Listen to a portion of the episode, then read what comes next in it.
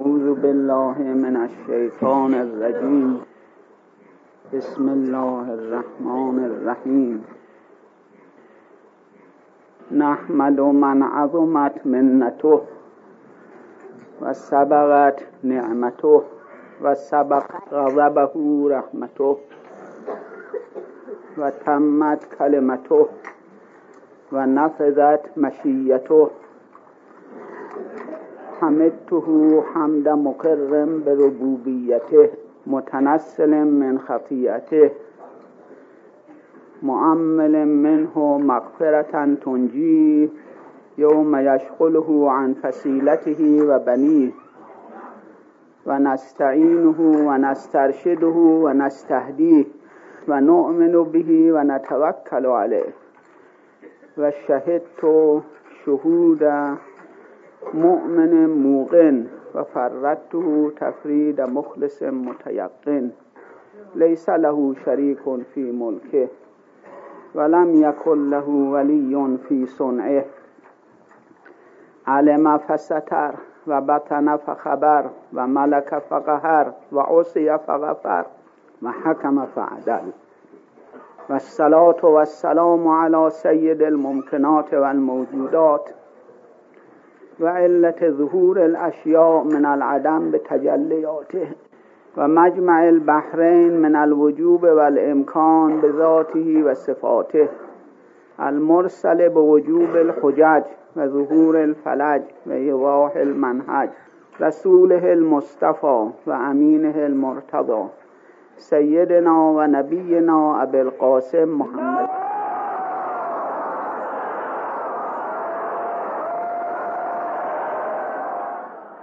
صلى الله عليه وعلى آله المعصومين من جميع آثام الخلق وزلاته والمقدسين عن نواقص البشرية وتعيناته ولا سيما على شخص العرفان وعين العيان نور الله وسره الأتم المتحقق بالكمال الأعظم نقط دائرة الأزل والأبد والمتشخص بألف الأحد. فاتحة كتاب الشهادة. والي ولاية السيادة أحدية الجمع الوجودية والحقيقة الكلية الشهودية الخارج عن محيط العين وللوجود إنسان وللإنسان وجود إنسان العين المقدس عن الشين مولانا ومولى الكونين أبي عبد الله الحسين صلوات الله لقد أغمت الرزية وجلت المصيبة بك علينا وعلى جميع أهل العالم بل جميع أهل السماوات والأرض. عظم الله أجورنا وأجوركم بمصابنا بسيدنا الحسين عليه السلام. وبعد فقد قال الله تعالى في كتابه الكريم أعوذ بالله من الشيطان الرجيم بسم الله الرحمن الرحيم لا أقسم بيوم القيامة ولا أقسم بالنفس اللوامة. أيحسب الإنسان أن لن نجمع عظامه بلى قادرين على أن نسوي بنانه. بل يريد الإنسان ليفجر أمامه يسأل أيان يوم القيامة صلوات به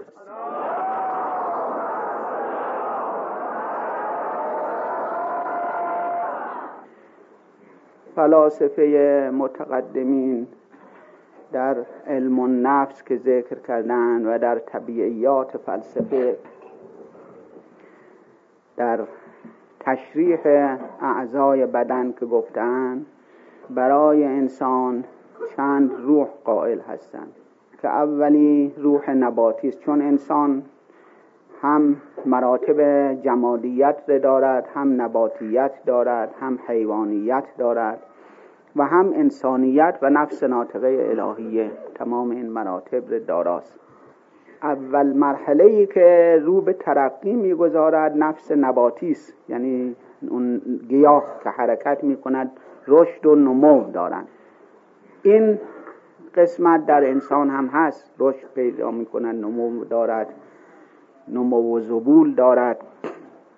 این است که به اصطلاح می‌کنن نفس نباتی یا روح نباتی که منبعث از کبد می شود. یعنی نمو و زبول بدن بر اثر درست کار کردن یا مریض بودن کبد است و روح نباتی و نباتیت از او منبعث می شود.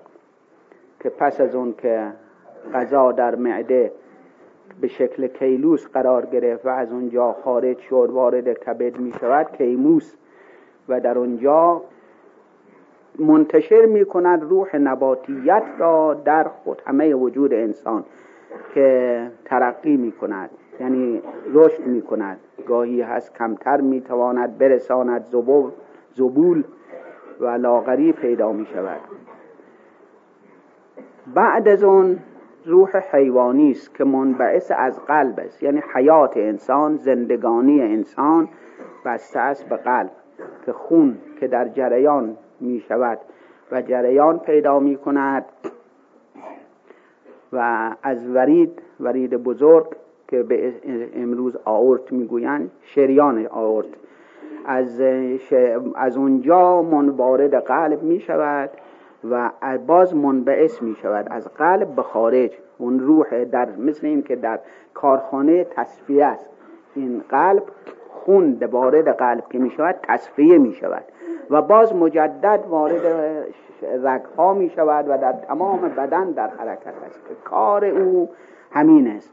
و حیات انسان حیات ظاهری و زندگانی ظاهری انسان به واسطه همین جریان خون است که به قلب می‌رسد و بعد از قلب خارج می شود و باز منتشر می شود بعد از اون به اصطلاح حکما روح بخاری است که همون در واقع روح انسانی باشد که بر اثر بخاراتی که از بدن و از قلب متساعد می شود به مغز می‌رسد اون مرکز اون روح بخاری می‌گوین مغز است یعنی دماغ است به دماغ که مقصود مغز انسان که در سر قرار گرفته است که در واقع روح انسانی از اونجا منبعث می شود.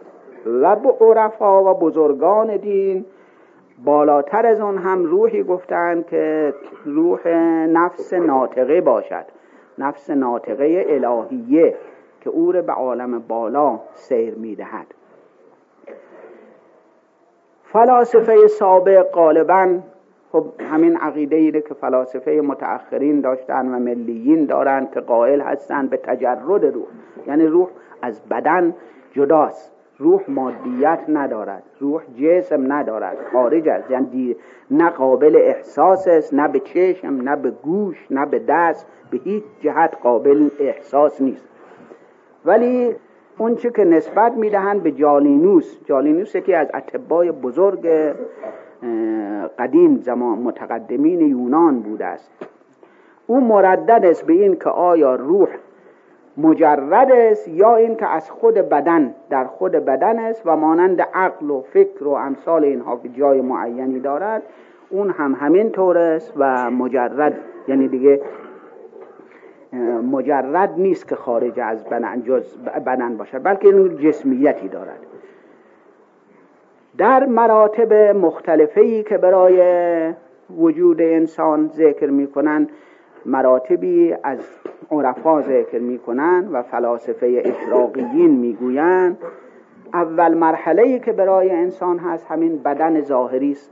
بدن جمع بدن مادی بدن عنصری که در این عالم برای اون زیست می کند یعنی به توسط اون زیست می کند و حیات او در اینجا به توسط اوست. بعد از این مرتبه بدن مثالی است. بدن مثالی بدنی که نمونه این است. نمونه است از این مثل اون بدنی که ما در خواب می‌بینیم. خواب می‌بینیم مسافرت کردیم و به فلان جا رفتیم یا گردش کردیم یا فلان کار را انجام دادیم در صورتی که این بدن ما خواب است. در رخت خواب خوابیده است و هیچ حرکت هم نکرده است ولی می‌بینیم حرکت کردیم مسافرت کردیم. حتی بعض اوقات هست که وقایعی را هم می‌بینیم و خبر میدیم و واقع هم می‌شود که خوابهای تعبیر که تعبیر صادق دارد رؤیای صادقه این است که گاهی هست مطابق هم واقع می شود و اون هم گاهی هست که عین او رو می بینن گاه صورتی شبیه به اون می بینن که عین اون هم ممکن است که شخصی ببیند یک مرتبه دیگری را آمد و در خواب پیش او آمد و رفت از بین رفت. بیدار هم که می‌شد بعد خبر, خبر می‌رسد که بله فلان دوستش از مورد است مثلا. و یا تعبیر می شود تعبیر نیست که به صورت دیگری ظهور بکند در وجود انسان و در قلب در, در همون مخیله انسان که خواب می بیند و بعدا بر میگردانند به وضع امرو یعنی به وضع مادیت و خبر میدن. همونطور که حضرت رسول صلی الله علیه و آله خواب دید. خواب اول که دید مثل این که خوابی که دید که وارد مسجد الحرام شده است و حج انجام داده است و خبر هم داد. واقع هم شد. بعد از دو سال واقع شد. اون خواب واقع واقع بود. خوابی خواب دیگری که دید بعد از مدت ها البته خواب اون خوابایی که به ما گفتن و رسیده است. خواب دید که چهارده نفر میمون بالای منبر او می‌روند. پشت سر هم این یکی می‌رود و اون بر میاد پایین باز یکی دیگه می‌رود بیدار که شد خیلی ناراحت بود. حضرت خیلی متأثر بودند که این جبرئیل آمد و تعبیر کرد. عرض کرد که بعد از رحلت تو بنی امیه جای تو رو خواهند گرفت. و اینها چهارده نفر بودند. بنی امیه چهارده نفر بودند که به نام خلافت سلطنت کردند و می‌رفتند بالای منبر پیغمبر بالاخره خلیفه بود و بالا منبر می‌رفت و خطبه میکن و منبر حضرت را اشغال کردن. این تعبیر حساب می‌شود. و هر حال این بدن ایر بدن مثالی می‌گویند. یعنی نمونه است از این و مثالی است از این. که این بدن بعد از اون نفس حیوانی است. جان حیوانی است چون تا حیات نباشد که این وقایع پیدا نمی شود نفس حیوانی می‌گویند. بالاتر از اون نفس انسانی است و بالاتر از اون عقل روح من امر ربی اون نفس ناطقه الهیه باشد. اینها مراتب مختلفه است که برای وجود انسان از مادیت تا عالم بالا ذکر کردن حالا باز هم اختلاف دیگری دارن به این که بعضی می‌گویند روح ظاهر می شود و بعد هی به تدریج رشد می کند تا به مقام می رسد که اصلا اعتنا به, به بدن ندارد. مانند مثال می‌زنن مانند شخصی که درشکه سوار بشود یا اتومبیلی سوار بشود. تا مدتی یا درشکه مدتی سوار است و عصب میدواند. وقتی نتواند عصب به زحمت میدواند و نتواند بدود آهسته حرکت می‌کند. وقتی دید که دیگه اسبم خسته شده از کار افتاده پیاده می شود و خودش راه می افتد حالا بدن انسان وجود انسانم روح انسانم این بدن حکم اون درشکر دارد و اون قوا حکم عصب ها دارد. اینها را در اول جوانی رو به رشد می رود رو به ترقی می رود اینها حرکت می دهد به فشار زحمت می دهد و تا اینکه رو ای ترقی می کند بعد از اون دیگه عصب ها کم کم خسته میشن آهسته می‌روند آهسته میشن. هی جدیت می‌کند به وقتی سنش زیادتر شد. جدیت می‌کند شاید بتواند همون رشد اولیه را همون قوه اولیه را پیدا کند ولی دیگه میگذرد گذشته. اون قوا دیگه ضعیف شده است. این عصب از ضعیف شده خسته شده. آهسته میرد. هی کم کم آهسته میرد تا به جایی که دیگه مثل این که عصب ها خسته شدن می‌خوان بمانن بیستن. اون وقت خود این شخص خسته می‌شود پیاده می‌شود می‌رود. روح انسان از این بدن خسته می‌شود ول می‌کند ترک می‌کند بدن را. به عالم بالا خودش می‌رود. خودش مجردانه می‌رود. صلوات.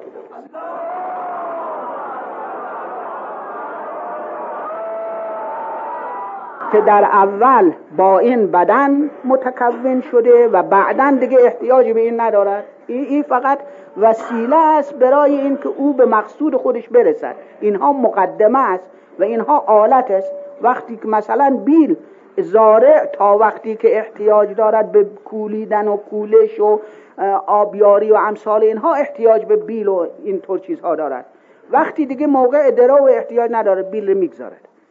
چون احتیاجات او فقط در موارد معینی است.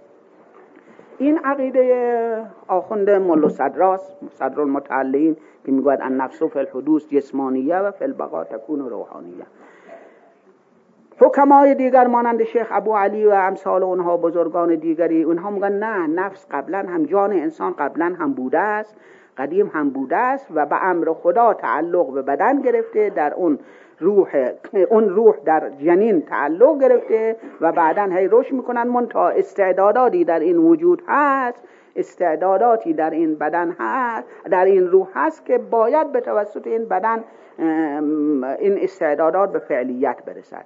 و اون و الا اصل خود روح است. اصل روح است که باید به واسطه این بدن اون که منظور او انجام بدهد و به مقصد برسد.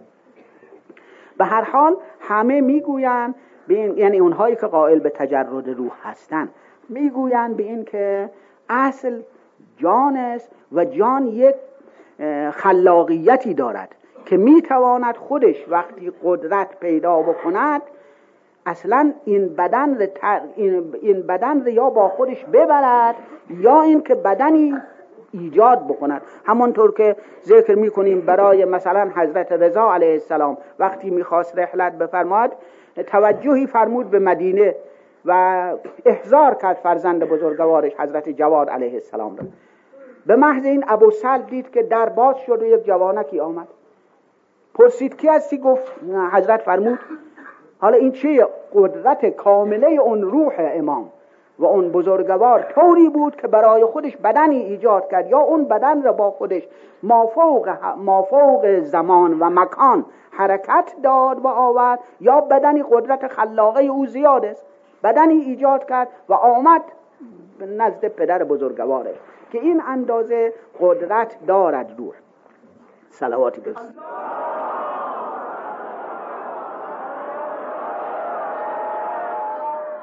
در میان ملیین ملیین اونهایی که معتقد به دیانت و خدا و پیغمبر و اینها هستند در اسلام هم که متکلمین هستند بیشتر متکلمین اهل سنت معتقدن به این که روح هم جزء جسم است. یعنی تجردی ندارد. روح تجردی ندارد و بلکه یک جسم لطیف بسیار رقیقی است که سریان دارد در بدن مانند روغن در ماست. ماست روغن در همه جاش هست ولی جداگانه دیده نمی شود. اما وقتی می‌زنن از اومد روغن جدا می شود. یا آتش در زغال زغال را روشن می‌کنن آتش می شود اومد اون آتش در اون زغال دیده می شود کجاست؟ این بالاخره همون آتش جسمیتی دارد ولی در زغال ظهور کرده است. یا مانند بو در گلاب. اینها این اونها می‌گویند که روح هم در بدن انسان اینطور جسمیتی دارد. و چون اینطور هست پس بنابراین جداگانه نیست. جداگانه نیست بلکه جزء بدن است. این عقاید مختلفه سبب شده است به این که یک عدهای معتقدند به این اون اشخاصی که می‌گویند فقط مادیت است و روح تجردی ندارد روح جداگانه ای نیست. همونطور به اصطلاح امروز همون تأثیرات فیزیکی است که پیدا می شود در بدن و انرژی است که در این وجود دارد و بر اثر رفتن بدن او هم از بین می رود اینها قائل هستند به این که از همین ماده است. مادیات است و غیر از مادیات چیز دیگری نیست. پس وقتی ما بمیریم رفتیم دیگه. رفتیم هیچ معادی و برگشتی و امثال اینها نیست. اینهایی که معتقد اینها دهریین هستند طبیعیین هستند اونهایی که اصلا منکر تجرد هستند یعنی میگن مجرداتی نیست. خدا العیاذ بالله. اونها میگن خدا خدایی وجود ندارد. روحی وجود ندارد. هر چه هست همین ماده است. همین ماده است و انرژی به قول خودشون که در این عالم ماده وجود دارد و سریان دارد. خب اینها که ما یعنی اگر واقعا کسی اینطور باشه عقل داشته باشد خودش رد می‌کند. با اینکه خود عقل چیه؟ عقل در کجای وجود انسان است؟ پس این کسی که این عقیده رو دارد در واقع منکر عقل خودش است. با اینکه عقل که تجا... عقل که جز بدن نیست. عقل در جسم یعنی دیده نمی شود دست بهش نمی رسد این حواس ظاهره ای که ما داریم هیچ کدام با عقل یعنی احساس نمی کنه عقل او را. پس بنابراین در واقع اون کس این شخصی که اینطور میگن منکر عقل خودش است. یعنی عقل ندارد برای اینکه اگر عقل می داشت که عقل خودش مجرد است. عقل به هیچ وجه جزء بدن نیست در هیچ جای بدن دیده نمی شود دست بهش نمی رسد بو, بو کشیده نمی شود صدایی ندارد که شنیده می شود شنیده بشود. پس بنابراین این اگر دقت کنیم بر هر کسی که عقلی داشته باشد و فکر صحیحی داشته باشد می‌تواند رد بکند. اونهایی که اونهایی که می‌گویند از مجردی هست مافوق این عالم هست یعنی عالم ماده بالاتر هم هست. این عالم مادیات است ولی عالم بالاتری هم هست که او مسلط بر این عالم است. و مهیمن بر این عالم است. اونها می‌گویند به این که بالاخره برای روح فنایی نیست. همونطور که قبلا بوده است بعدا هم خواهد بود. یا همونطور که یعنی وقت با این که از با این بدن احداث شده است که ان نفس فی الحدوث جسمانیه و فی البقا تکون روحانیه. ولی بعدا بقا دارد. اینها مجبورن به این که بگویند وقتی که از این عالم می‌رود یعنی می‌گویند وقتی از این عالم می‌رود باز هم عالم دیگری هست که در آن عالم سیر می‌کند در آن عالم حرکت می‌کند که این ما معاد می‌گوییم که ما از نظر جنبه توحید هم ما می‌گوییم چون که بالاخره خداوند هیچ کاری را بدون سبب و علت و قایت و نتیجه نمی کند ممکن نیست که کاری انجام بشود خداوند خلقتی بکند بدون نتیجه و بدون فایده. اگر ما بگوییم وقتی روح در همین عالم که هست از دو دیگه وقتی رفت هیچ شد این چه فایده دارد؟ آمدن به این عالم جز خورد و خواب و جز مکررات. به عینه مثل این که یک نفر بگوییم اختراع بکند کارخانه رفه چغندر را از اون طرف بیارن وارد کارخانه بکنن از این طرف توفاله چغندر را بریزن تو مزبله ها نه قندی داشته باشد و نه توفالش از مورد استفاده بشد آیا هیچ عاقلی هیچ مهندس عاقلی این کار را می‌کند؟ نه. مهندس وقتی کارخانه ایجاد می‌کند برای این است که اصلش اون قندش است اون شکرش است که استفاده بشد منتها از اون مواد دیگرش مانند توفاله هم قند و شکر انسان استفاده می کند توفاله هم حیوان استفاده می کند پس وقتی مهندس ظاهری بشری اینطور باشد که عقلش حکم بکند به این که باید حتما یک منظور علت قایی و منظور حقیقی عقلایی باشد. معلوم است دیگه خداوند که مافوق همه است که بدون جهت انسان و خلق بکن از این طرف بیارد به این عالم از اون طرف ببرد زیر خاک. پس چه فایده پیدا می‌کند این عالم؟ و برای چیست این است که ما می‌گوییم باید حرکت باشد و باید سیر سعودی باشد که این روح انسان در اینجا مثل اینکه مهیا می شود مانند اون چغندری که وارد کارخانه می‌کنن و هی زیر و رو می شود هی فشار برش وارد می آید به دستگاه های مختلف می رود تا اینکه از آن طرف شکر بیرون می آید از آن طرف قند بیرون می آید حالا انسان هم روح انسان هم باید در این عالم باشد هی زیر و رو بشود و تبدلات و تغییرات در او پیدا بشود تا به جایی برسد که اصلش اون شکر یا قندی که ما می‌خواهیم از او پیدا بشود اون روح حقیقی است. وقتی اونطور باشد دیگه احتیاج به اون توفاله چغندر همین قند ندارد. او توفاله رو میریزن پیش حیوان. و بعدم از کارخانه هم دیگه مجزا شده. حتی توجه به کارخانه هم ندارد. یعنی روح انسان توجه به این دنیا هم ندارد. رفته است به عالم دیگری عالم بالاتر که باید در اون عالم باشد و سیر بکند تا به مقام بالاتر.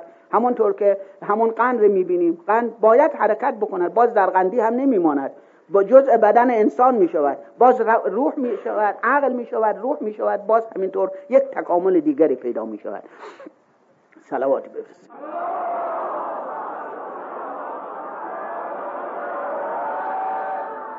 پس لازمه خلقت عالم لازمه اون عقل کاملی که خالق این عالم هست که خداوند باشد لازمش این است که حرکت باشد.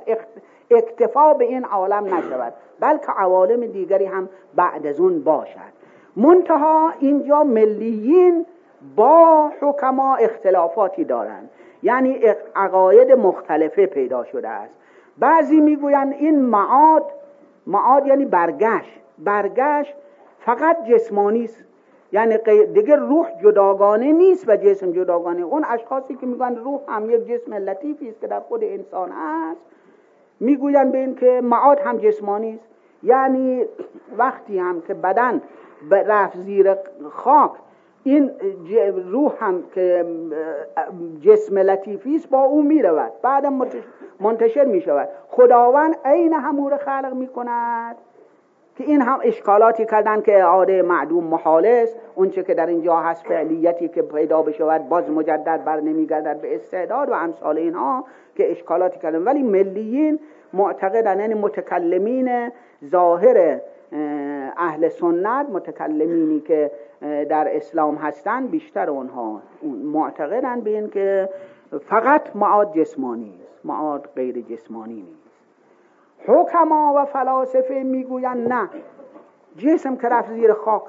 جسم که رفت زیر خاک و خاک هم منتشر شد و پهن شد. یعنی این جسم بالاخره بعد از چندین سال خاک می شود حتی استخوانش می پوسد استخوان می پوسد و از بین می رود پس چطور این دو مرتبه خلق می کنند این است که می گویند معاد فقط به روح است به جسم نیست. یک عده از بزرگان عرفا یعنی همه عرفا بزرگان عرفا و بزرگان فقها و متکلمین شیعه مانند شیخ مفید سید مرتضا شیخ توسی و امثال اینها خواجه نصیر الدین توسی بلکه شیخ غزالی از متک... که غزالی البته بعضی میگن از اهل سنت بوده ولی ما می‌گویم در آخر بیشتر تشیع گرایید. به توسط برادرش امام محمد غزالی به توسط برادر شیخ احمد غزالی به تشیع گرایید و شیعه شد و وارد در سلوک گردید. غزالی هست از متکلمین کعبی از متکلمین بزرگ اهل سنت حلبی قاضی ابو یزید دبوسی و امثال اینها عده هستند که از متکلمین هستند ولی معتقدن به این که معاد هم روحانی هم جسمانی چون روح هم سریانی دارد حرکتی دارد و چون که اعمال به توسط این بدن واقع شده است این است که باید حتما ثواب و عقاب هم به توسط همین بدن باشد. یعنی چون بالاخره خداوند ما معتقدیم این که خداوند عادل است. خداوند حکیم است. وقتی در این هر کسی کار نیکی بکند و اثرش رو می‌بیند من یعمل مثقال ذره خیرا یره و من یعمل مثقال ذره شرا یره. هر که یک ذره اندازه سنگینی یک ذره این پرهایی که تو آفتاب وقتی می‌بینیم حرکت می‌کنن اینها رو ذره می‌گوین یک چیز ریز خیلی کوچکی به اصطلاح اتم جز الایه تجزا این ذره می‌گوین به اون اندازه کار نیک بکنند اثرش رو می‌بینند به همون اندازه کار بد می‌کنند اثرش رو می‌بینند در و ما می‌بینیم در این عالم بسیاری از اشخاص هستند که کارهای خوب می‌کنن نتیجهش رو نمی‌بینن تا آخر هم گرفتاری دارن صدمه دارن رنج دارن. پس ما بگوییم العیاذ بالله خداوند عادل نیست. یا اینکه چطور شده میفرماد نتیجهش رو می‌بینن چطور ندیده. یا بسیاری از اشخاص هستند که بدی ها می‌کنن و اثرش در این عالم نتیجهش معلوم نمیشه. خیلی ها هستن. این است که ما معتقدیم. عقل حکم می‌کند به این که در این جریان طبیعت بالاخره در یک جای گیر می‌کنن. همونطور که فرض کنیم یک نفر قاچاقچی یا جانی در اینجا در این مملکت چندین جنایت بکند یا چندین مرتبه قاچاق بفروشد. بالاخره گیر پیدا یعنی گیرش نیارن پیداش نکنن آخرش اون مملکت دیگه که برود گیرش میارن آخرش پیدا می شود اون جانی پیدا می شود به جزایش می رسد یا اون قاچاقچی هم می گیرن قاچاقچی های بین المللی حالا برفرض هم ما در این عالم که این مملکت دنیا باشد نتیجه اعمال بعض بعضی ها و الا غالبا در همین عالم نتیجه رو می بینن همونطور قضیه کربلا قضیه کربلا مگر اونها آرام موندن اونها راحت شدن همونایی که قاتلین بودن اونهایی که آمد برای اون که آمد برای ایالت ری ایالت ری به رسید اون یکی که آمد برای جایزه جایزه به او دادن نه. سه سال بیشتر طول نکشید که همشون از بین رفتن. همه از بین رفتن هر کدام به بدترین وضعی. صبر ما کم است و الا در همین عالم غالبا جزای اعمال خودشون رو می‌بینن. ولی گاهی هست که نمی‌بینن یا ما توجه نداریم. این است که عالم دیگری هست که بالاخره خوب هم معلوم می شود بد هم معلوم می شود در اون عالم. پس این معاده این معاد می‌گوییم برگشت می‌گوییم. اونها می‌گویند به روح است. بزرگان ما همونطور گفتیم عرفا و بزرگان شیعه همه معتقدن به این که به جسم است.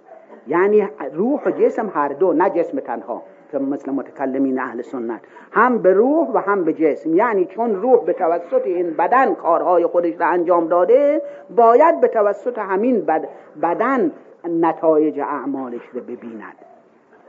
باز اونها هم اختلاف دارند یعنی یک عده هستن البته تناسخی اونها می‌گویند. روح قدیم است و بر میگردد به بدن. ولی اونها میگن در همین دنیا بر میگردد ولی ما می‌گویم نه.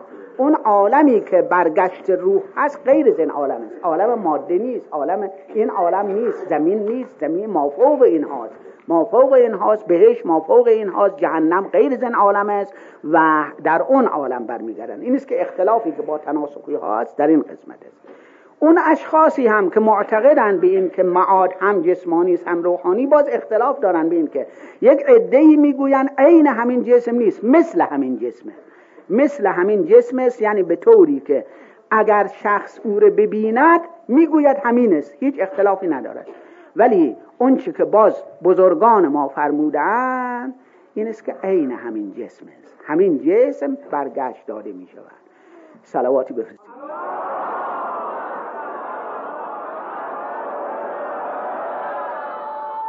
که می نویسن عدی ابن عبی ربیعه. عدی ابن عبی ربیعه با دامادش اخنس ابن شریق دو نفر بودن از اشرار و از دشمنان پیغمبر از همسایه های حضرت هم بودن. مرتب می آمدن اذیت می‌کردن حضرت.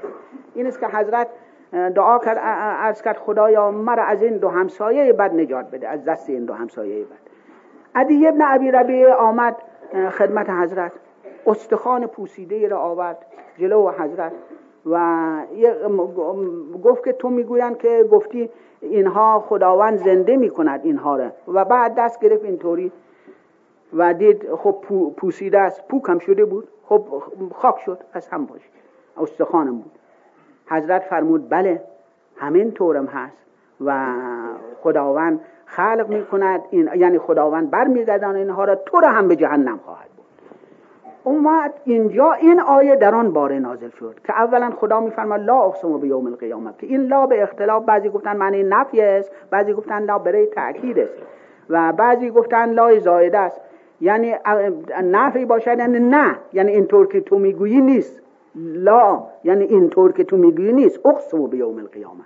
قسم می‌خورم به روز قیامت. همینطور لا اقسم به نفس اللوامه. که قسم می‌خورم به اون نفسی که ملامت کننده است که یا مقصود نفس لوامه بین نفس اماره و مطمئنه باشد که ملامت کننده است ولی بعضی می‌گویند نه هر نفسی در اون عالم ملامت کننده است خودش را. اون نفس نیکان حتی نفس مطمئنه در آن عالم ملامت می‌کنه که چرا کار نیک زیاد نکرده چرا بیشتر از این کار نیک نکرده که این نعمت ها رو ببیند.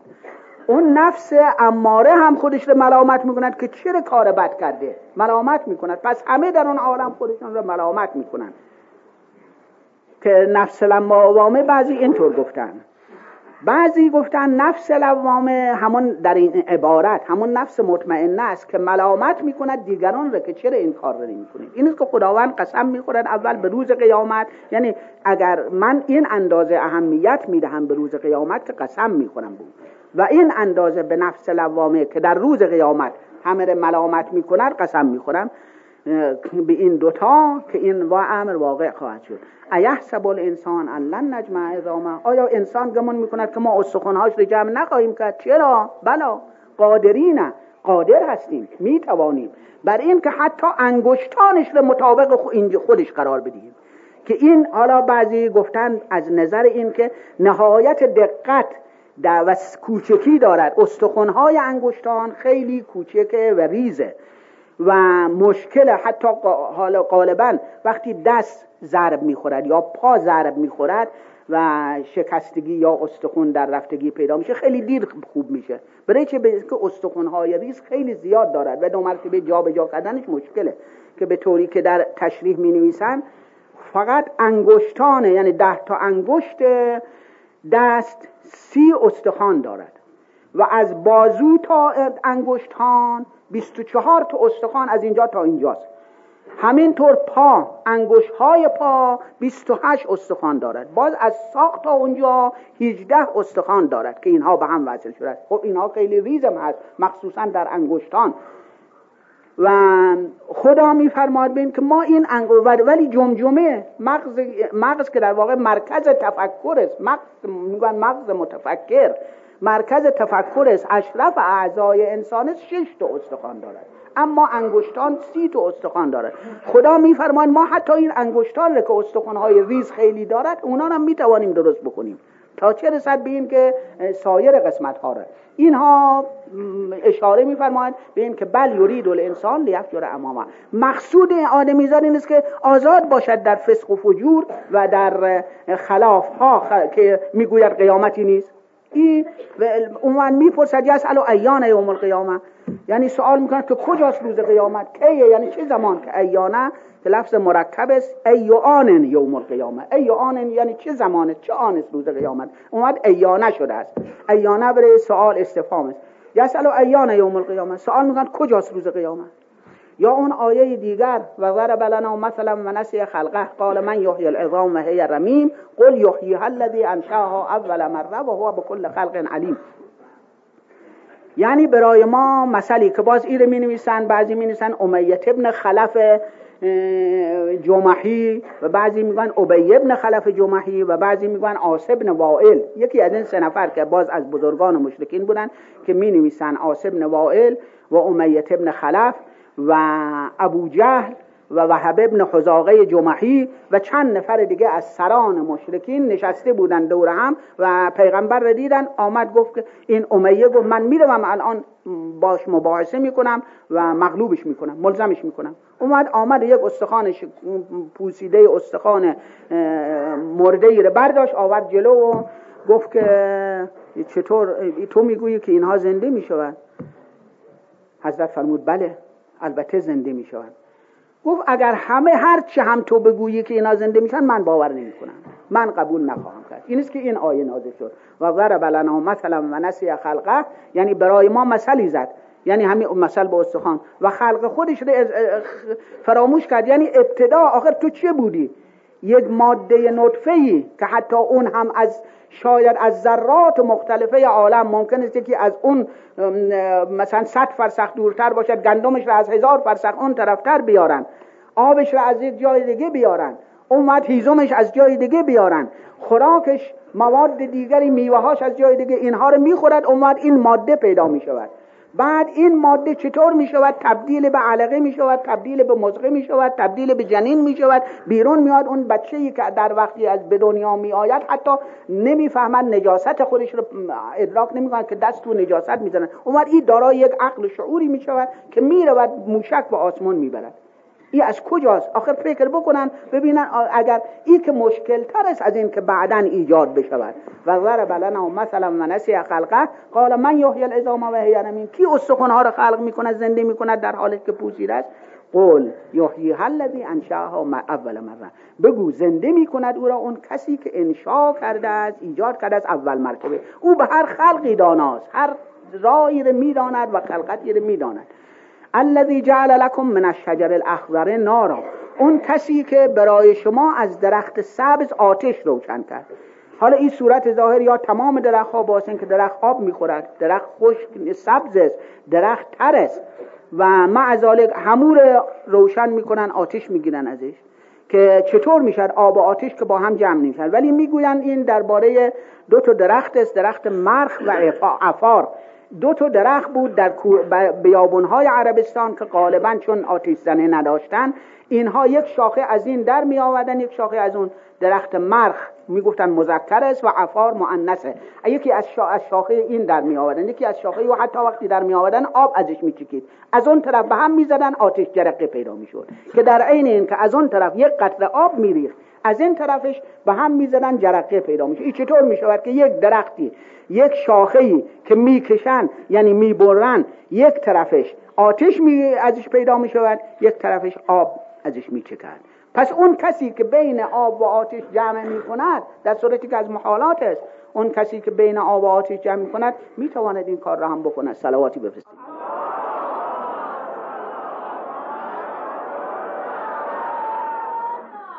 البته بسیار همونطور که باز در بعض اخبار رسیده است که اون تقریبا به این طور که اجزای اصلیه در اطراف صدر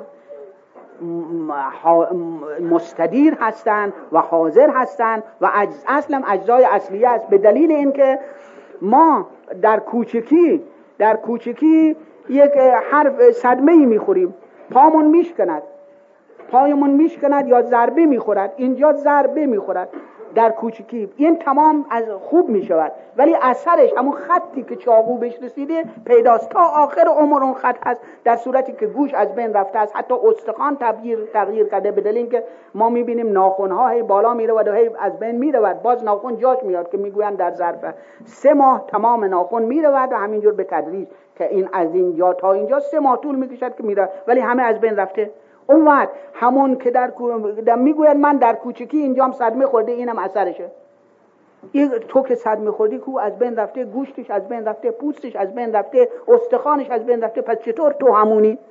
در صورتی که واقعش هم همین که اون کس هفتاد ساله هشتاد ساله همون بچه کوچک است هیچ وقت نمیگن این دیگری که او از بین رفته دیگری است پس چیه؟ اون شخصیتی که در بیت تشخصی که جامع این مراتب هست.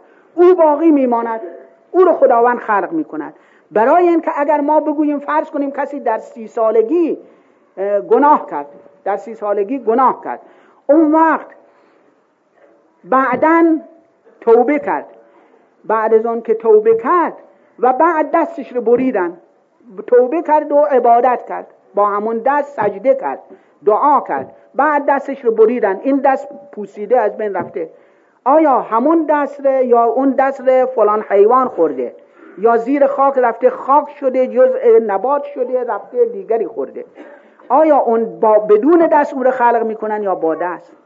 اگر بدون دست خلق بکنن که خب آخری با این دست سجده کرده عبادت کرده باید اجر ببینن اگر با دست خلق می‌کنن که او که در, موقع در اون موقع دستی نداشته دست از بین رفته یا این که ممکن است اون دست گناه کرده باشد آیا با اون دست او رو ثواب می‌دهن یا نه؟ این است که این اشکالات هست. ولی وقتی ما بگوییم اصل اون تشخص است تشخص موجودیتشه عین همین بدنه. ولی اون اصلیت بدن سر جای خودش محفوظ است و خداوند اونها رو خلق می‌کند. خداوند اونها رو برمیگردانه یعنی همون بدنی که وقتی کوچکم بود می‌گفتن این اون شخصه اون این بدن اوست. هفتاد ساله هم که هست میگن بدن اوست 90 ساله هم که هست میگن بدن اوست. این دست اوست اون پای اوست. همون پای کوچکی که در کوچکی داشت حالا بزرگ شده و باز پای او حساب می‌شود بعدم همون تشخصی که دنباله او هست همون رو خلق می‌کنن همون رو ایجاد می‌کنن. مثال واضح تری برای این که همه بفهمن کرم پیله که چندین مرتبه در خب خارج مثال زدم. کرم پیله وقتی به آخر رسیدن بعد از خواب چهارم بعد از خواب چهارمش که شروع می‌کند به تنیدن. این, این میتند میتند تا اینکه پیله, میش... پیله پیدا می شود این خودش در داخل پیله است. این پیله حکم قبر پیدا می کند برای او این پیله قبری است برای اون کرم پیله. بعد از چند روزی می‌بینیم سوراخ می‌کند همون پیله و بیرون میاد پروانه می‌شد پر در میارد حالا ما خواهیم ببینیم این پروانه که پر در آورده و بعدم تو توخم می‌گذارد این پروانه آیا عین همون پی، کرم پیل است یا نه؟ اگر عین اوست که خب فرق کرده است این پالا پر دارد ولی اون موقع که پر نداشت اون موقع بزرگتر بود این موقع کوچکتره و شکل پروانه رو دارد اون موقع نه شکل کرم رو دارد کرم بود. اگر عین اوست که می‌بینیم ظاهرا فرق دارد. اگر غیر اوست پس باید وقتی پیله رو پاره کنید ببینید توش کرم هست. در صورتی که کرمی نیست هیچی در توی پیله نیست. همون کرم آمده زنده شده بر در آورده به عالم بالاتر که ای خوشون روز که پرواز کنم تا بر دوست و هوای سر کویش پروبالی بزنم. این کرم است که از قبر بیرون آمده پرواز می‌کند. حالا کسی بگوید غیر از اون کرم پیله است؟ این پروانه غیر از اون کرم پیله است؟ بیخود گفته. به واسه همونطور گفتیم اگر بشکافن در داخل پیله دیگه چیزی نیست. همین که همین پروانه تخم می‌گذارد همین تخم سال دیگه می‌برن گرم می‌کنن زنده می‌شد باز همون کرم پیله میشن. آخر اگر کرم نیست چطور تخمی که می‌گذارد پیله می‌شود؟ پس بنابراین این کرم پیله عین همون پروانه است. اون پروانه در عالم بالاتر آمده است به یک فضای وسیعی اون موقع در داخل قبر خودش بوده یعنی در پیله بوده داخل پیله بوده. حالا که باز شده است عالم آمده است به عالم بالاتر. صلوات بفرستید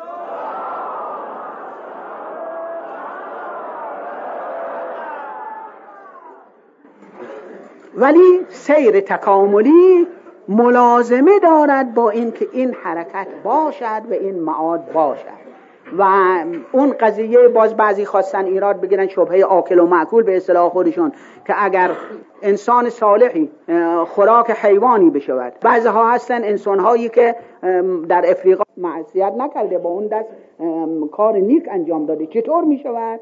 این است که جواب میدن به این که همون شخصیتی که مربوط به اون شخص اول است او خلق می شود اون تا اون اون بدنی که مربوط به اوست اون بدن سر جای خودش باقی است. اون بدن موجود است و سر جای خودش باقی است و این اینها جزئیاتی است که همه می رود در تغییر و تبدل است و از اهمیتی ندارد. به دلیل اینکه باز جاهای دیگر مثلا وقتی فرض کنیم در یک محلی تزیینات زیادی باشد تشریفات زیادی باشد بر این تزیینات رو بردارن. تزیینات بردارن به یک که هیچ کس می‌گوید مثلا فرض کنیم اینجا وقتی فرشش رو بردارن پرده ها رو بردارن ساعت رو بردارن بگوین این تکیه نیست. نه تکیه است. اون اون تزیینات و اضافاتش برداشته شده است. و اضافات داخل در شخصیت نیست. جزء شخصیت نیست. اینها جزء عوارض است. پس عوارض تأثیر در اصل وجود و اصل شخصیت نمی‌کنه. این است که در تمام ادیان حقه دعوت به خدا که می شود اصلش یکی سومین اصل دیانت معاد است. اقرار به معاد که برگشت. برگشت یعنی چه معاد دوستون اودی به اصل است. یعنی برگشت به همان عالمی که روح از اونجا بوده است. عالمی که از اون عالم آمده است. منتها در اون موقع که آمده هنوز استعدادش به فعلیت نرسیده. مانند یک طفلی کودکی که از اینجا حرکت می کند می رود به دانش تحصیل می کند مدرسه می رود دبیرستان می رود دانشگاه می رود بر می به همان اول خودش فرقش چیه؟ فرقش این است که اول بچه ای بوده هنوز استعدادش به فعلیت نرسیده. حالا رفته تحصیلاتش کرده دانشنامه گرفته برگشته به محل خودش. پس عود به اصل است. یعنی معاد اون روح در ابتدا استعدادش به فعلیت نرسیده بوده بعدا به فعلیت که رسید برمیگردد به اصل خودش. حالا فعلیت یا فعلیت سعادت یا فعلیت شقاوت. هرچی استعداد وجودی خودش بوده است. و انبیا و اولیا هیچ تنها به توحید دعوت نکردند. فرمودن چون لازمه توحید اقرار به نبوتم هست. یعنی چون او نماینده است می‌گوید من شما رو به خدا دعوت می‌کنم پس باید خودش نمایندگی داشته باشد. پس لازمش اقرار به او هم هست. اونها میگن خب حالا ما اگر نگفتیم اگر موحد نبودیم اگر منکر خدا بودیم چه؟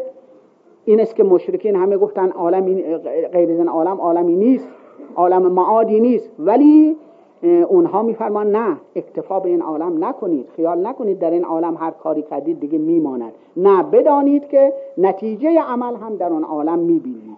بر فرض هم که در این عالم نتیجه عمل ببینید باز نتیجه اصلی در اون عالم است. چه یا مراتب بهشت بهشت های مختلفه یا درکات جهنم که اون هم طبقات مختلفه است درکات مختلفه است از جهنم که هر کدام مطابق اون رفتار خودش خداوند به او بهش می‌دهد یا جهنم می‌دهد. پس دعوت آنها به این است. منتها همونطور که میفرماد بل یرید الانسان لیفجر امامه. انسان برای اینکه آزاد باشد در خلاف شر در منهیات در خلاف امر آزاد باشد این است که منکر قیامت می شود پس در واقع کسی که می‌توانیم بگوییم اون کسی که واقعا برخلاف امر رفتار بکند و دستورات را انجام ندهد و متوقل در معاصی بشود این در واقع مثل این که فراموش کرده است معاد را. فراموش کرده است که خداوند چه دستور داده و چه وعده فرموده. فرموده که برای آنهایی که خالدین فنار و امثال اینها فرموده از اونها قفلت کرده است. قفلت کرده این است که اینطوری قفلت کرده برخلاف رفتار می‌کنن.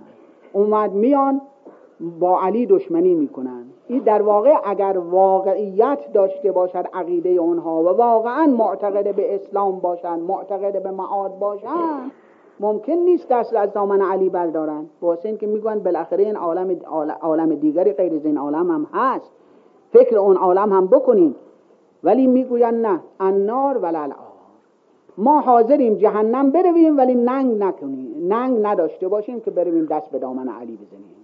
خو علی که از ما کوچکتر است علی که از ما سنش کمتر است علی که بیشتر مردم باش دشمنی دارن و ما بریم با پیش علی النار و این اینطوری می‌گوین یا نسبت به همه بزرگان کسانی که واقعا مخالفت با انبیا و اولیا کردن اینها همه در ولو ولو به ظاهر اسم معاد ببرن همونطور که خب با همونایی که دشمنی با با انبیا و اولیا می‌کردن همونایی که دشمنی با ائمه هدا علیهم السلام می‌کردن همه صورت ظاهر قائل به معاد بودن قیامت را قائل بودن بهشت و جهنم را قائل بودن ولی معذالک دشمنی می‌کردن حتی هارون گفت الملک و عقیم مملکت داری و پادشاهی اولاد نمی‌شناسد فرزند نمی‌شناسد عقیم زن بی اولاده دیگه به معمون به هارون به معمون گفت که اگر تو که پسر منی اگر بفهمم که با من مخالف با سلطنت من مخالف هستی تو را هم از بین می‌برم. همونطور که بسیاری از سلاطین می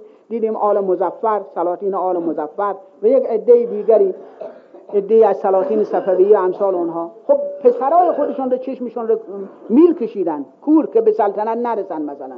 این این اندازه اینا در واقع قفلت از خداست. قفلت یعنی عدم اعتقاد به روز قیامت است و روز جزاست. و الا اینطور نمی کردن و نباید بکنن کسی که واقعا اعتقاد کامل دارد به قیامت و به معاد و به این که اختصاص ندارد زندگانی انسان به این عالم بلکه عالم دیگری هم هست. پس باید از همین حالا به فکر اون عالم باشد و ذخیره اون عالم را داشته باشد.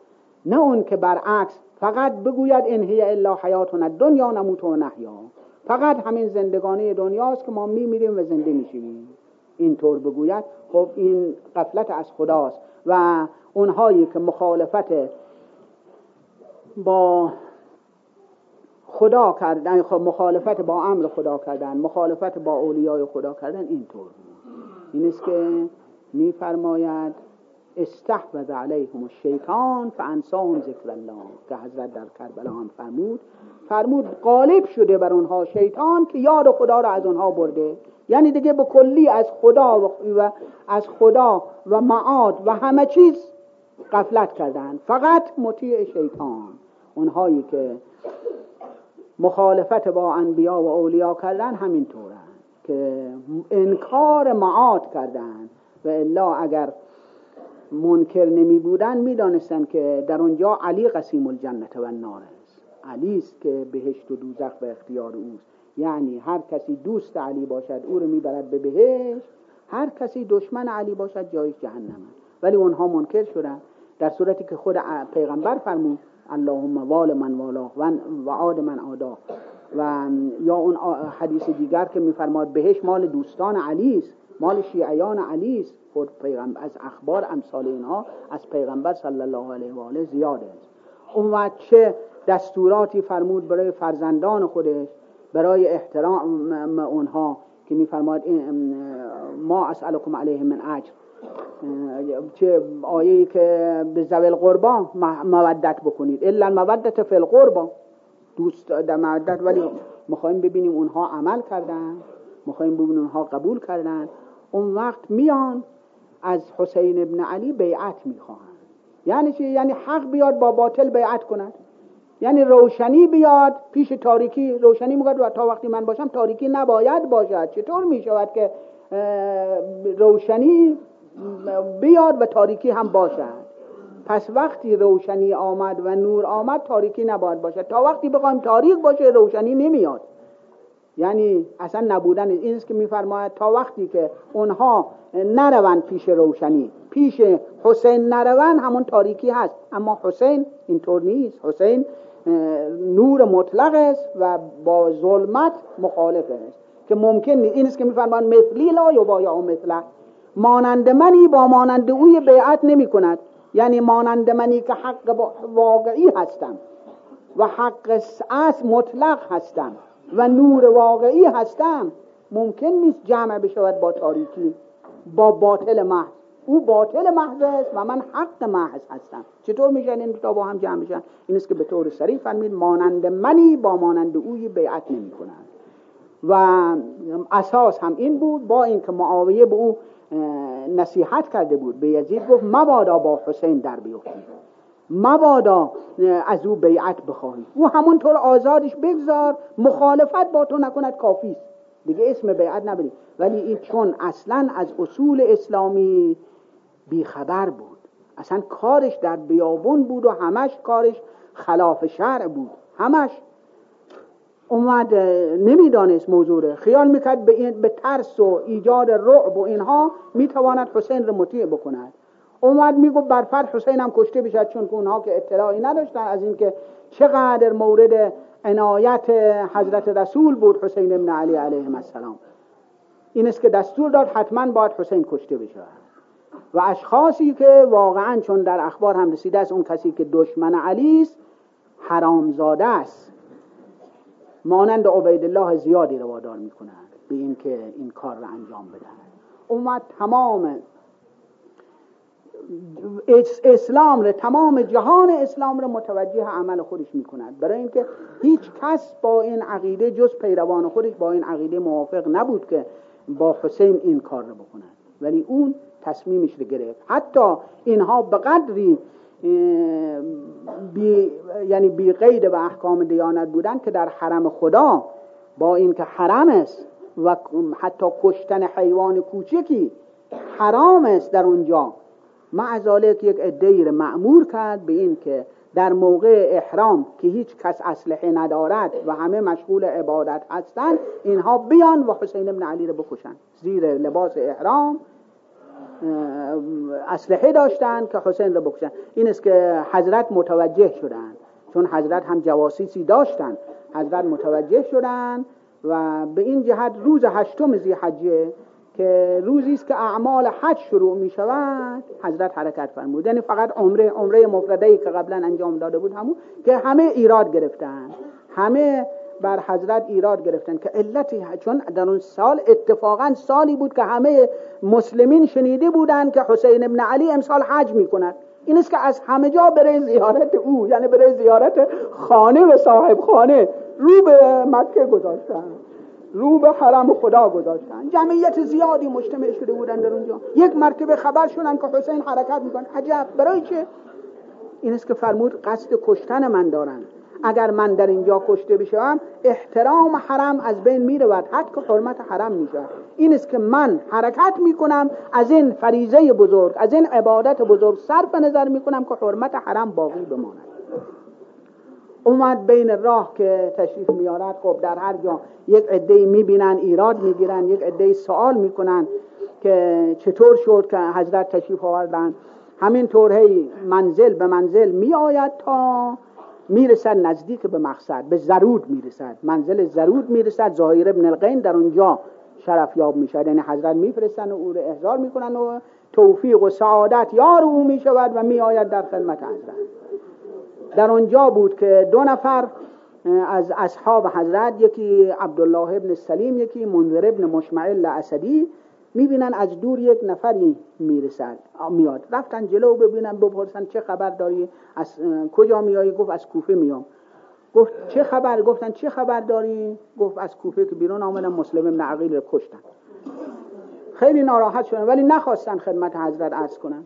خب خبر ناراحت کننده است تشریف آورد از اون منزل منزل ضرور به منزل سعلبیه سعلبیه در اونجا که منزل کرد آمدن خبر دارن به حضرت عرض کردن که قضیه این قسمت رو عرض کردن که مسلم شهید شده.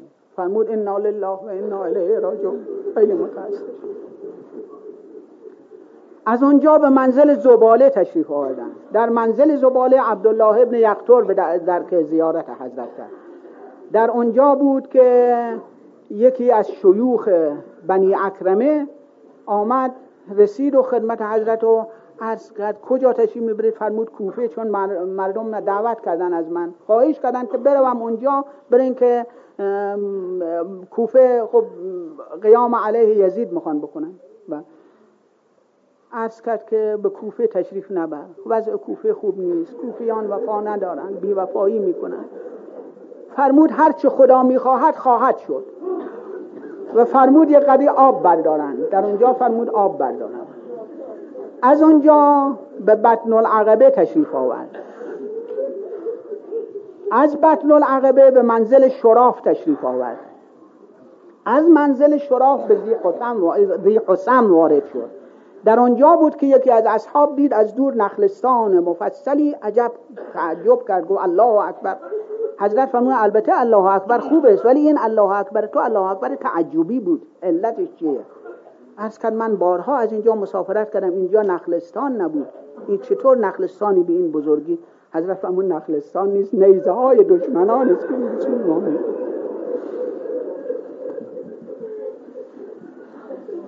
وارد تا حر با ملاقات آمد. حر در همونجا مصادف شد با حضرت و قضایای شرفیابی حر یعنی جلوگیری حر در واقع. در اونجا که شرفیابی نبود جلوگیری بود. بالاخره حضرت گوش ندادن او هم عرض کرد به این که حالا شب شما حرکت کنید بدون اینکه سر و صدایی باشد که شاید ما هم یعنی رفته باشید که نتوانیم کاری بکنیم. بگویم که شب رفتیم از اونجا به منزل عزیب الهجانات وارد شد. نزدیک قادسیه. قادسیه یک عزیب یعنی آب گواره یک چشمه کوچیکی بود آب شیرین خوبی. نزدیک قادسیه او را عزیب القوادس می‌گفتند. یعنی چار, چار تقریبا دو فرسخی قادسیه. باز یک عزیب دیگری بود به نام عزیب الهجانات که در راه بود. به منزل عزیب الهجانات وارد شد. در هر یک از اینجاها یکی دو نفر شرفیاب حضورشون شدن. از عزیب الهجانات به قصد بنی مقاتل تشریف آورد که نزدیک قطقطانه است. قطقطانه نزدیک کوفه بود. از قصر بنی مقاتل چون راه رو برگردوندن به اقصاص مالک آمد. منزلی بود اقصاص مالک. و خور که متوجه شد دید همینطور یعنی روشن که شد دید همونطور حضرت از اون طرفش می‌برد خور هم از همین طرف. یعنی باز هم مصادف هستن. معلوم میشه مقدر خدایی این بوده که از هم جدا نشوند این است که در آنجا دستور عبید الله زیاد رسید که حضرت باید یعنی حسین ابن علی رو در هر جا هستی باید نگاه بداری و جایی که با آب و آبادی دور باشه. این که آمد جلو عرض کرد که من معمورم که دیگه نگذارم از اینجا حرکت کنم. حضرت فرمودن آخر این منزل ها این آبادی های اطراف هست بگذار به یکی از این آبادی ها برویم. نینوا بریم قازریه برویم. اون شفیه برویم. عقر برویم ماریه برویم. از نه باید همینجا. این است که حضرت فرمودن که اسم این زمین چیه؟ یکی عرض کرد از اصحاب که این زمین کربلا می نامن کربلا اسم همین زمین است اطرافش آبادی های دیگه. حضرت خودشون به فال بد زدن. فرمودن هازا موضع و کرمن و بلا. اینجاست جای قصه اینجاست جای امتحان. اینجاست جای بلا. فرمودن دیگه شطران رو بخوابانید و در همینجا منزل کنیم.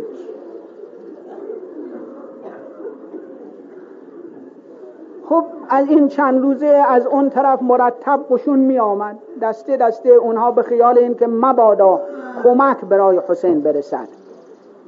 و خیال می‌کنن جنگی رسمی که حسین اگر یک نفر از پیش او برود مثلا حکم قتلش رو می‌دهد. نمی‌دانست حسین برعکس حق و حقیقتش. می‌گوید هر که در این راه با ما همراه نیست برود. این است که در شب آشورا که حضرت فرمود بیعت را از گردن شما برداشتم که از نظر اجتماعی اختصاص به حضرت داشت. چون قبلا حضرت رسول هم صلی الله علیه و آله در جنگ احد همین کار کرد. به ابو دجانه سماک ابن خرشه موقعی که همه فرار کردن علی علیه السلام من برای حضرت و زبیر و سماک ابن خرشه زبیر را هم دشمنان طوری کردن که در وسط فاصله انداختن که زبیر را دور کردن یعنی در وسط دشمن جنگ می‌کرد ولی دسترسی به پیغمبر نداشت. فقط برای حضرت موند علی ابن ابی طالب و سماک ابن خرشه که در دور حضرت جنگ می‌کردن حضرت سماک ابن را ابو دجانه را احضار کردن فرمودن آمد جلو. حضرت فرمودن اینها فقط با من کار دارن می‌خواهند منو بکشن قصدی برای تو ندارن تو خودت رو خلاص کن برو منزلت برو از اینجا. من بیعتم رو از گردن تو برداشتم. بعد سماک ابن خرشه فرمودن من بیعتم از گردن تو برداشتم. عرض کرد خب از اینجا که رفتم برای منزلم به, امید منزلم بروم. منزل که خراب میشه بالاخره منزل که دوامی نداره. برای دیدن زن و بچم بروم. زن و بچم که آخرش خواهند مرد. برای نگاهداری اموالم بروم اموالم که خودم از دست خواهد رفت. پس چی؟ کی فدای تو بکنم. یعنی کی خودم رو فدای کی بکنم و تو رو چرا بگذارم و اونجا بروم؟ هرچه هست و نیست اون چه برای من میماند تویی. من چطور زن و بچه رو بگیرم و دارایی رو بگیرم و منزل رو بگیرم؟ همه اینها فدای تو. این است که اطاعت نکرد. حضرت دعا کردن درباره این. شروع کرد به جنگ کردن شروع کرد به جنگ کردن تا افتاد.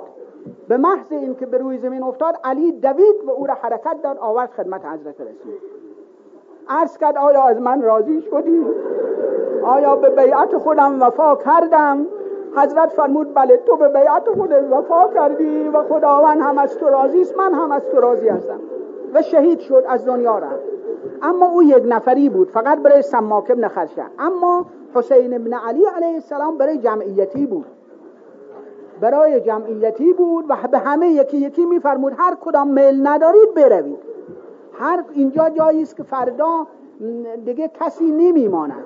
همه کشته می‌شوند همه کشته میشن هر کدام که از جانتون میتر بر جانتون میترسید و نمی‌خواهید کشته بشید همین امشب در تاریکی بروید. ولی خب یک عده‌ای آم می آمدن دست حضرت می بوسیدن می رفتن یک عده خداحافظی می کردن که سکینه است نقل می کند این که من از پشت خیمه نگاه می کردم می بیدم که یک عده همونطور سرشون پایین انداخته می روند بدون خداحافظی بدون دست بوسیدن. یک عده دیگه می آمدن دست حضرت رو می بوسیدن و می رفتن ولی هر یک از اینها که می رفت حضرت می فرمود یا در افن لک من خلیل. توف بر تو ای روزگار. که اینها تا حالا با من همراهی می‌کنن چطور می‌شود که حسین راضی باشد اینها بروند؟ هر یک از آنها که می‌رفتن واقعا تیری بر دل مبارک اون حضرت بود. هر یک که می‌رفتن تیر بر دل حضرت وارد می آمد صدمه اون حضرت بیشتر می‌شد. ناراحتی اون حضرت بیشتر می‌شد.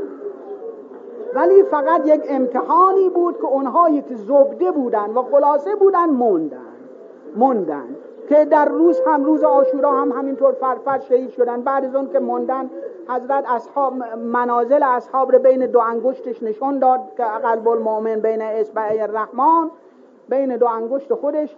اون حقیقت قلب اونها رو که بهش بود در عالم خارج هم نشون داد به طوری که دیگه شائق بودن. این یکی از اون یکی پیشی می‌گرفت سبقت می‌گرفت که نمی‌خواست که دیر بشد. هی می‌خواد زودتر برود. حتی بریر که میگن یک شخص اخموی عبوسی بود. بریر از بزرگان اصحاب بود. کمتر کسی خنده او رو دیده بود در اون شب مرتب میخندید. در اون شب خوشحالی می‌کرد. اینها همه روز آشورا رفتن. نوبت به خود حضرت رسید. خود حضرت چند مرتبه تشریف آوردن برای استنصار. برای اتمام حجت. هرچه نصیحت کرد فایده نکرد.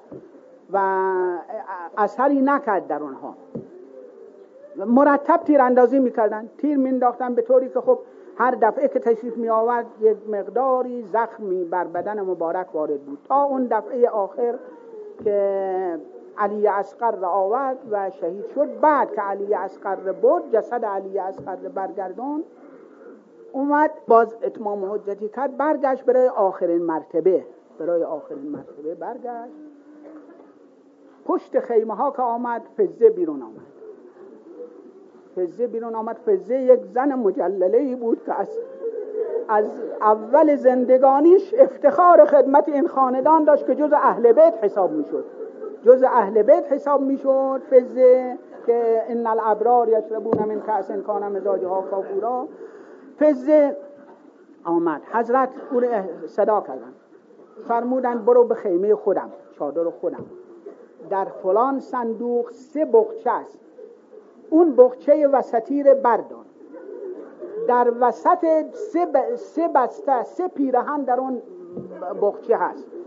اون پیرهنی که در وسط هست که از همه کهنه تر از یک دو سوراخ هم داره دو تا سوراخ هم داره اون پیرهن رو برای من بیار. ولی مبادا به خواهرم زینب بگویی. خواهرم زینب نباید اطلاع پیدا بکنه. در این بین صدای حضرت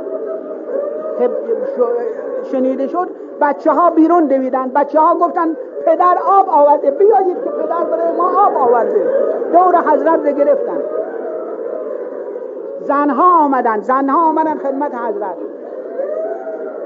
زینب از دور متوجه شده بود که حضرت با فزه صحبت میفرماند. آمد و بعد رفت به پشت خیمه. به پشت خیمه به فزه گفت که برادرم به تو چه فرمود؟ گفت چیزی نفرمود فقط وصیت بچه ها رو سفارش بچه ها رو کرد که من که می‌روم مراقب بچه ها باش.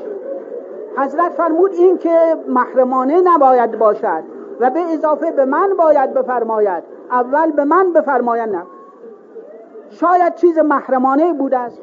فزه عرض کرد خب اگر محرمانه بوده که چه میفرمایید؟ حضرت فرمود نه فرمود که به دیگری نگویی. عرض کرد بله. به من امر کرده که به دیگری حتی فرموده به زینب نگویم. زینب فرمود تو رو به روح مادرم فاطمه زهرا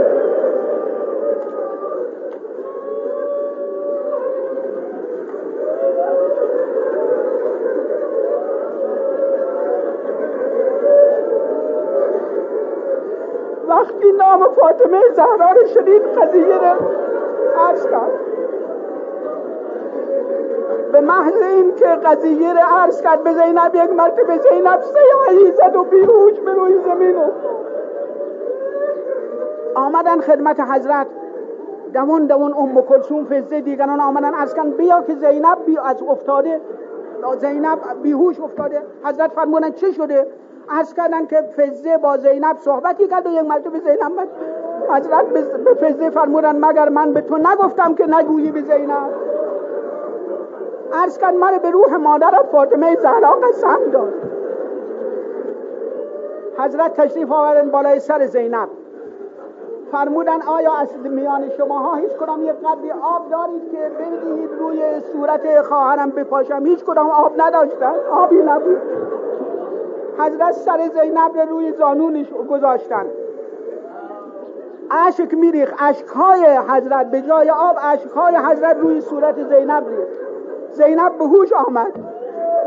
حضرت فرمود چرا اینطور شدی؟ عرض کرد پیرهن کهنه برای چه می‌خواستی؟ حضرت فرمود این که اهمیتی ندارد. من پیرهن خواستم برای اینکه اینها بی حیا هستند. پیرهن نوتری نداشته باشم پیرهن کهنه که باشد برای خودم زیر پوشی. عرض کرد نه من خبر دارم. سه روز پیش از مرگش مادرم فاطمه زهرا به من فرمود. مادرم فرمود که در وداع آخر حسین وقتی پیرهن کهنه طلب کرد بدین که ببینون که آخر عمر او. من زنده باشم و تو خواهی بخواهی بروی کشته بشوی. حضرت یک مقداری نصیحت فرمود وصیت فرمود فرمود خواهر جان تو میدانی دختر کی هستی؟ تو دختر علی مرتضا هستی؟ تو دختر فاطمه زهرا هستی؟ تو خواهر من هستی؟ تو باید مصیبت ها رو ببینی از این به بعد. مبادا اینطور بکنی باید صبر بکنی. صدماتی به شماها خواهد رسید. تو باید دیگران رو نگاهداری بکنی. تو باید بچه ها رو حفظ بکنی. تو باید در همه جا صابر باشی و جزع نکنی که برای ما ننگز این که تو جزع بکنی. خواهر ما که کشته شدن برای ما ننگ نیست برای ما افتخار است. کشته شدیم شدیم اهمیتی ندارد. برادرم رفت علی رفت منها رفتن من هم می‌روم و هیچ اهمیتی ندارد. مبادا متوجه یعنی ناراحتی بکنی صبر بکنی. این است که و دست روی سینه به دست روی سینه زینب گذاشت. اون دست ولایتی که گذاشت آرامش پیدا کرد که علا به ذکر الله تطمئن القلوب. این است که زینب عرض کرد که برادر جان رو حتی یعجز از صبر عن صبر این قدر صبر کنم که عاجز می‌شود صبر از صبر. بی خود نبود اون زینبی که وقتی قاسم در حجله با عروسش بود خواست برود عروس دامن فاطمه که زبیده اسمش بود از فاطمه کبرا نام اصلیش زبیده بود. دامن قاسم رو گرفت گفت خب تو می‌روی من کجا تو رو پیدا کنم؟ گفت در بهش گفت در کجای بهش آستین پاره کرد و گفت که این به این آستین پاره مرا بشناس. زینب پشت سر پشت خیمه ایستادی بود شروع کرد به گریه کردن. فرمود امت به فدای آستین پاره تو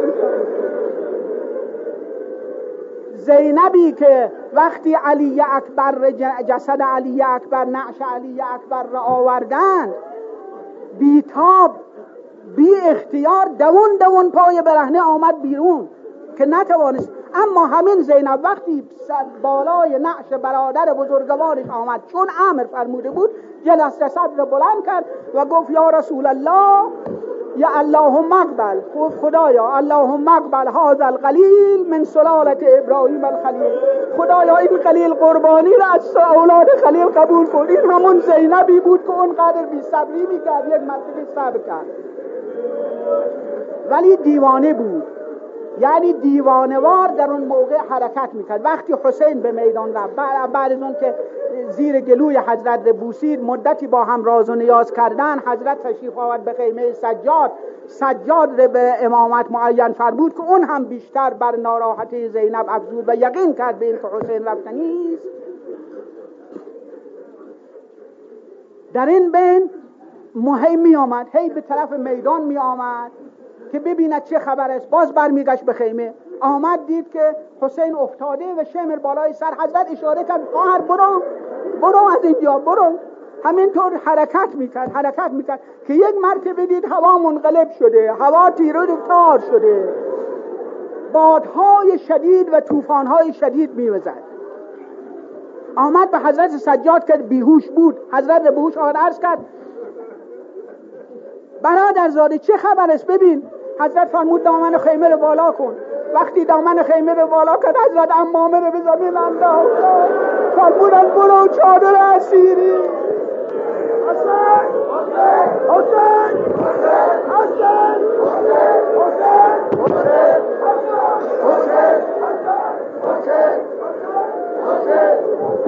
حسن حسن حسن